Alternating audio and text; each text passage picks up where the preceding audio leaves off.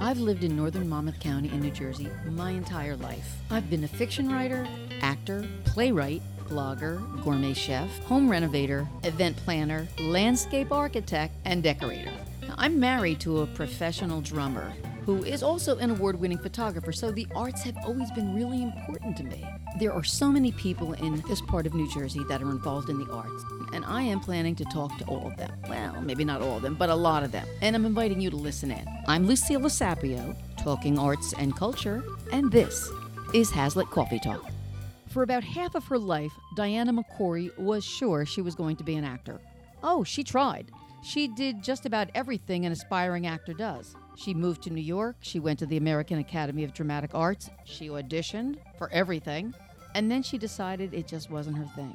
And she's lucky that she did that because she has become a very successful television and movie screenwriter and producer. Today, I'm going to talk to Diana about why she made that decision to switch careers, how difficult that was, and what lessons she learned that she can pass on to other aspiring artists. Good morning, Diana. Good morning. Before we begin talking about your career and what you're currently doing, I'd like to get your insights on the role of women in the entertainment industry. Ooh. Women are still struggling to be treated as equals. And I'd like to know if you have had to face barriers that your male colleagues did not have to.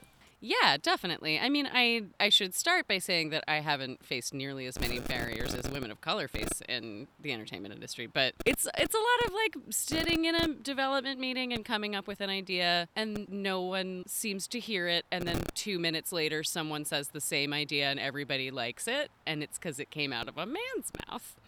So there's been a lot of that. I've actually faced a lot less adversity as a freelance writer than I did when I was actually a development executive. There was something more rigidly misogynistic about the environment of an office than when you're the creative in a situation and people sort of listen to you more. Now, I found that men tend to interrupt women a lot.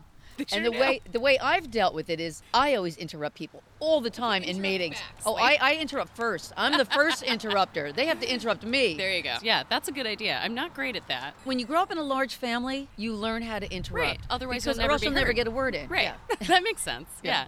It's not all men. I, I worked with a lot of men who were who came up with great ideas and were very respectful and wonderful to work with. But you feel like you have to overperform all the time and be really respectful and very sort of deferent and sweet and funny and appealing, but not But not sexy, sexy. right? Yeah. It's and sort of confident but not aggressive, and it, there's just all these balance beams that you end up walking all the time. Uh, but I will say, like since going freelance and just being a writer, people come to you with a certain level of respect that I felt like I didn't get before.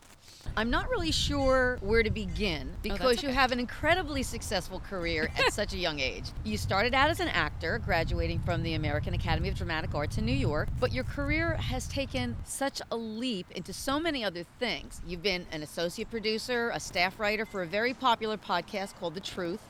A development executive, and now you're the creator and writer for an animated show called Human Kind of. Nominated for the, the highest award in the field of animated television, correct? The Annies, yeah, they're the Oscars or the Emmys for animation. This is a coming of age show, and I wonder, is this based on your own experiences? Oh, definitely. It's, it's about a, a teenage girl who finds out that her estranged father was an alien. All of the relationships are sort of based on my relationship. There's a, a best friend who's sort of an amalgamation of my real life best friend and my little brother.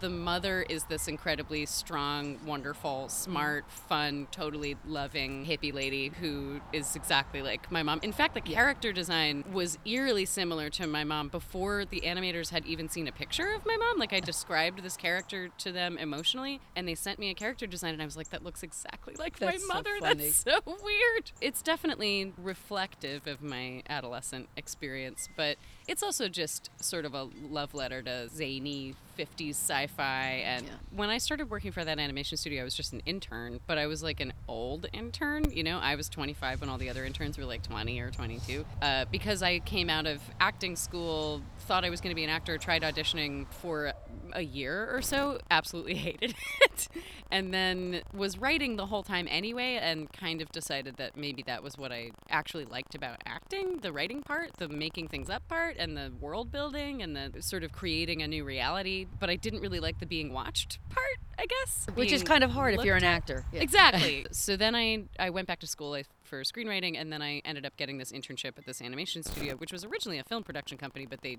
just totally did a 180 and became an animation studio because the guys who ran it had a bunch of money, and they were like, "We want to do animation now."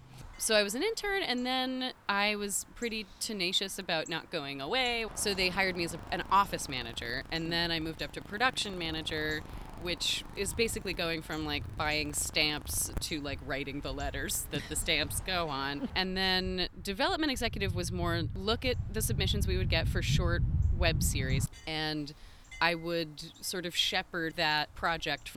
So yeah, I, I actually really liked being a development executive for a lot of reasons because you mm. have to sort of want the project to be what the creator wants the project to be instead of what you want the project to be. So it's more thinking collaboratively and Right. thinking with other people and, and really rooting for the creator to do a good job. Now I'm just a writer and a producer, but I'm, I'm working on all of my own projects now, which is amazing. Let me ask you. Obviously, you meet a lot of interesting people in I this do. business, but who's the most surprising person that you've met? probably Aaron Paul, who is one of the main characters on Breaking Bad. He's Jesse on Breaking Bad, and he is an executive producer on a project that we're trying to get made right now. First, I'll explain how that works. Like when you get a famous person to sort of show up as an attachment to your project, that usually means that they will show up at pitches with you and say, "I'm going to be in this," or "I'm going to like help shepherd this through the process." But there's a range of involvement. Some of those people will just show up at a pitch having no idea what this project is because their manager told them that they should be attached to it. And other people will be like deeply involved and want to take control. But Aaron is like the dream person to work with because as soon as I met him, he had read and seen everything I've ever done. And he had read the entire pitch for the thing we were supposed to work on together and he had notes, but he didn't want to like step on anybody's toes. And then when he would come into a room, like we pitched it all over town late last year, and he is just Not that I expected him to be a dick, but like, Yeah, but yeah, it was it's just nice. so wonderful. Has your career taken the path that you thought it was going to take? No.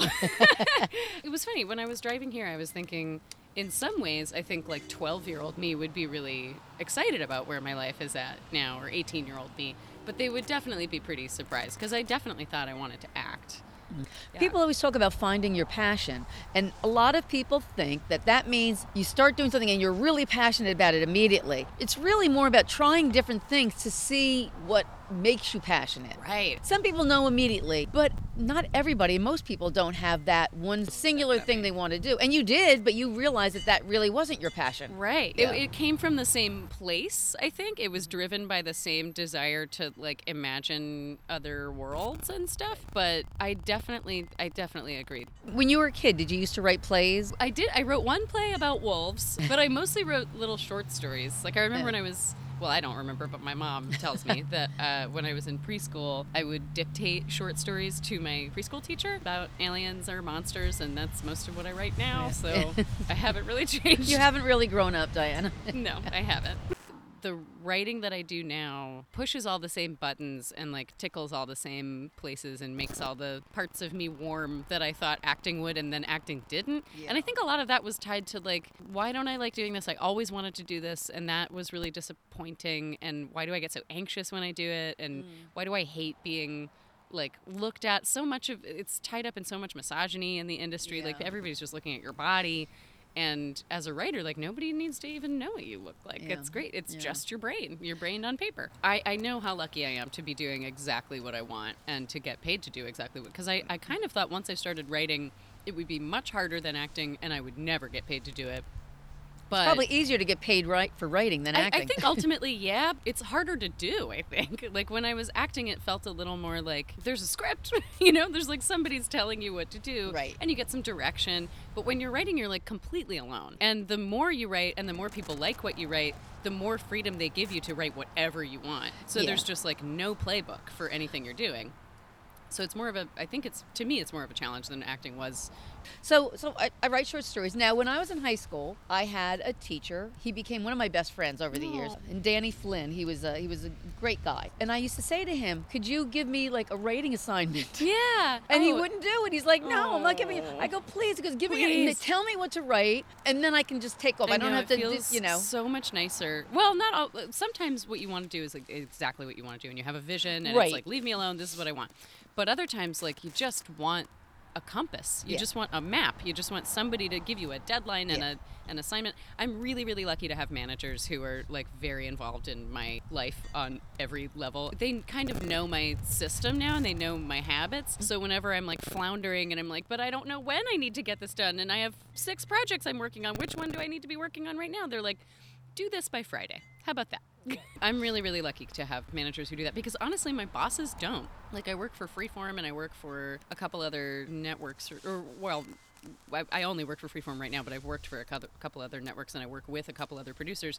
But they trust me, I guess, and Yeah. it's a problem. Yeah. Because they're like, ah, whenever you want to turn it in is fine. No, no, I'm no, like, tell no, me." please, Yeah, give me a Friday. deadline. Next Friday is when I will turn it in. Hold me to it. Be mad at me if I don't. Yeah. Well, I, I'm so fascinated by all the things that you've done and that you're doing now that I want to move into some of that stuff that's Oh. just recently happened to Great. you. So tell me about the pilot that you sold to um, Freeform, which is a cable channel for those who don't know. Actually, Freeform used to be ABC Family, and I think their audience just got older. And now they're kind of doing stuff for 20 somethings. I think they call their audience becomers. People who are sort of in the position I was in when I was in acting school, where I was like, I think I want to do this, but I don't actually have any idea what I'm doing. Yeah. So a lot of their content is sort of about people figuring out their early adulthood.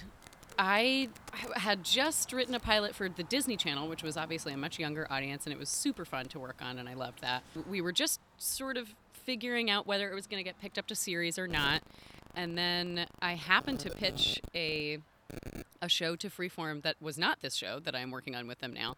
And they liked that pitch, and I think they were interested in it, but it was very edgy. It was about sexually transmitted superpowers, which I thought was fun, but is maybe not for Freeform. So we pitched that to Freeform. Freeform was like, We really like this. I don't know if we can actually do it, though. They had read my writing sample, which most TV writers have like a pilot that they send out as sort of a calling card. It's like, if you like this writing, then you'll love what Yeah. I'm working on now. Um, so they had read that pilot and they heard my pitch and they liked the pitch, but they weren't sure they could do it. And they were like, well, is your writing sample available? Like, is that something that we could just have? So it was like, it's definitely for sale. It's a hotly uh, anticipated. Yeah. Everybody wants it. So Yeah. you might have to wait. Uh, and they were like, Highest bidder. right, as, as if anybody else offered to buy it. So they basically just asked me to put together like a little pitch document on the show. They got my pitch documents and they were like, "We love this. Maybe we can make it a little more freeform by adding like a network of female friends and like a, a love story and blah blah blah." So I did that and I pitched it to them and they bought it in the Zoom, which I was like.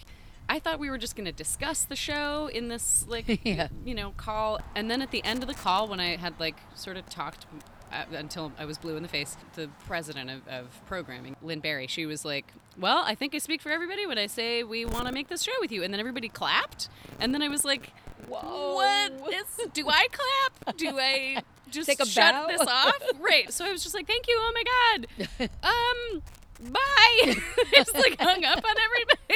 and then I was like, oh, I shouldn't have done that. And then I called my managers. They were like, I don't know what happened. They clapped and I hung up on them. And they were like, I think they bought it. Yeah. And they did. Pitching is very, very hard for me. I, I get very nervous and very, because I'm not a salesperson. I just, I, Yeah. I want to write the thing and I want you to read it and then we can talk about it. I'm happy to tell you my ideas Yeah. for it, but I don't like persuading people. It gets easier as it goes on, but Zoom pitching is a different animal. Like I was just starting to get good at like real life pitching, but in Zoom, like you're not looking anybody in the eye. You can't really tell what they're doing. Everybody has to feign like absolute everybody's looking at the time. themselves in the Right, yeah. always, yeah. Now, all of us have grown up with Disney. It's probably the best known name in entertainment. Freeform is a subsidiary of the It Walt is. Disney Company, right? Yes. Yeah, I've been working for Disney for two years. And you sold a pitch to Disney just Disney recently. Channel. hmm hmm How do you go about even getting a meeting with Disney? Never mind selling them a pitch. Um, managers. When younger writers usually ask me stuff like this, like, well, how do you sell a thing to a TV studio? I, I feel sad that I can't give them better advice than, like, you need representation. And you kind of can't get representation until you have something to show representation. And it's sort of this awful catch 22 of, like, how do you get a manager if you don't have a show? How do you get a show if you don't have a manager? But I think you can make things yourself that are sort of low budget and low visibility that are good, and then you just cold call people and start showing it around. And then Yeah. once you get enough attention, enough views, or like you show it to one notable person who likes it, and then Right. they can show it to their friend who has a manager or whatever. It- It can work that way. But all of my meetings come through my managers who are the most lovely people in the world. And they introduced me to the development team at the Disney Channel. And I uh, totally messed the first meeting up, like really badly. And then I was like, well, I'll never work for any Disney company after this because I just completely blew that. And then they told my managers that they loved me, and I was very sweet. I think I, they felt bad for me, maybe. Yeah. So then they let me send them pitches. And it was interesting because the first round of pitches I sent the Disney Channel, they were like, You're clearly sending us ideas you think are very Disney Channel, but that's not what we want. Like, we want your ideas. And we will tell you if they're not Disney Channel enough. Which is great. Right. It was so unexpected. Because I didn't even really originally want to pitch to them because I didn't think that my material would be something that they liked because my stuff tends to be pretty edgy and weird. When I sent them the first round, they were like, don't sell us our own stuff. you know, Yeah, like, don't yeah. send us things that you think that we want. Send us the things that you're most excited about working on. So I sent them the stuff that I thought would be the most fun, and they picked one. It was basically about my best friend moving across the country. So I wrote this idea about these two best friends in middle school who get separated by a cross country move, and then they realize that they can jump into each other's brains and brain swap. But it's sort of like being John Malkovich for middle school girls. yeah, they loved it, and it was really fun. But Freeform is a very different experience because it's much more adult and it's animated, so I can sort of like write whatever I want. Right. Um, so that's been really, really, really fun. And, and that pilot was my writing sample, so I've been working on it for years, and it's been like a dream project for such a long time. And they give me like complete creative freedom to do all this wild stuff. And it's it's nice when notes are like actually making the project better, because sometimes you get notes and you're like. Oh, how am I supposed to do this? Like, this is just going to derail this whole thing that I was trying to do. Yeah. And then other times people are like, this relationship will have more of a payoff, or this, like, this whole storyline kind of is a dead end. This will fix it. And you're like, oh, this, you're doing my job for me. Yeah. Now you have a new show under development with Sony, and yes, you're working on a scripted podcast too. Yes, I am. How do you juggle all these different projects that you're working on? It's actually not as hard as you would think.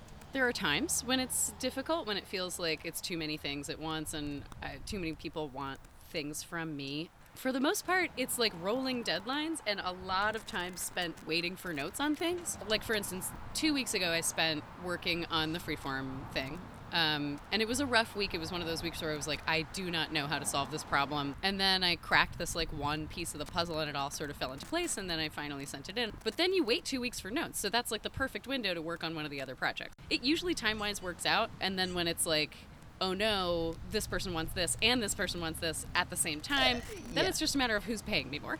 I would ask you to list the things that you're working on, but there's so many that instead I'm going to just ask Yeah. you tell us what your tell us what your website is so people can go to your website and see what you're Great. working on and what's coming up. Yeah, it's just dianamccorry.com. M C C O R R Y.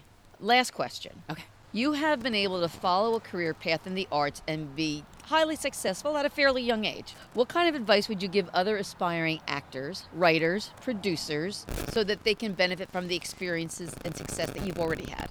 When I get asked that question by younger or aspiring writers and actors and creatives, I think like don't try to be what you think the industry wants. Just whatever makes you weird, do that. Like do- Embrace it. Yeah, Yeah. like wh- whatever you think makes you different from everybody else. That's what everybody wants. Like they want to know who you actually are. Because I I've definitely spent too much time trying to give producers or networks or studios like what I think they want, and that is never what they want.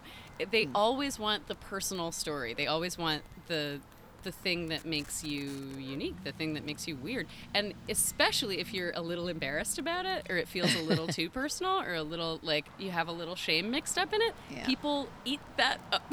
so Right. like put it on the outside. Mm-hmm. Just get it out. And it's it's therapeutic, it's cathartic. And if if people don't like you, then you don't want to work with them either. Yeah. You know? Like don't waste time. And rejection is good for you. Yeah. like there's it well, it's humbling. You just get over it really quickly. Like I I You no get longer- calluses. you totally do. And I remember feeling like really, really sensitive about any form of rejection, any note really, like any Mm-hmm. criticism whatsoever would just break my heart and make me feel like a piece of shit. And now I really don't feel anything.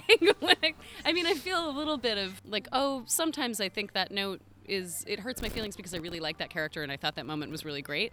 But whenever I get a no on a project, I'm like, well, fuck you too. like, who cares? It just doesn't. And we can say that on on podcast. right, it's a podcast. this isn't network television. Well, Diana, thank you so much. This has been fun. yes. I love the arts and I love to talk, and that's why I'm talking to local artists. And if you like listening, then subscribe to my podcast. You can do it on this page, on iTunes, or anywhere you get podcasts. I'm Lucilla Sapio, and this is Hazlet Coffee Talk.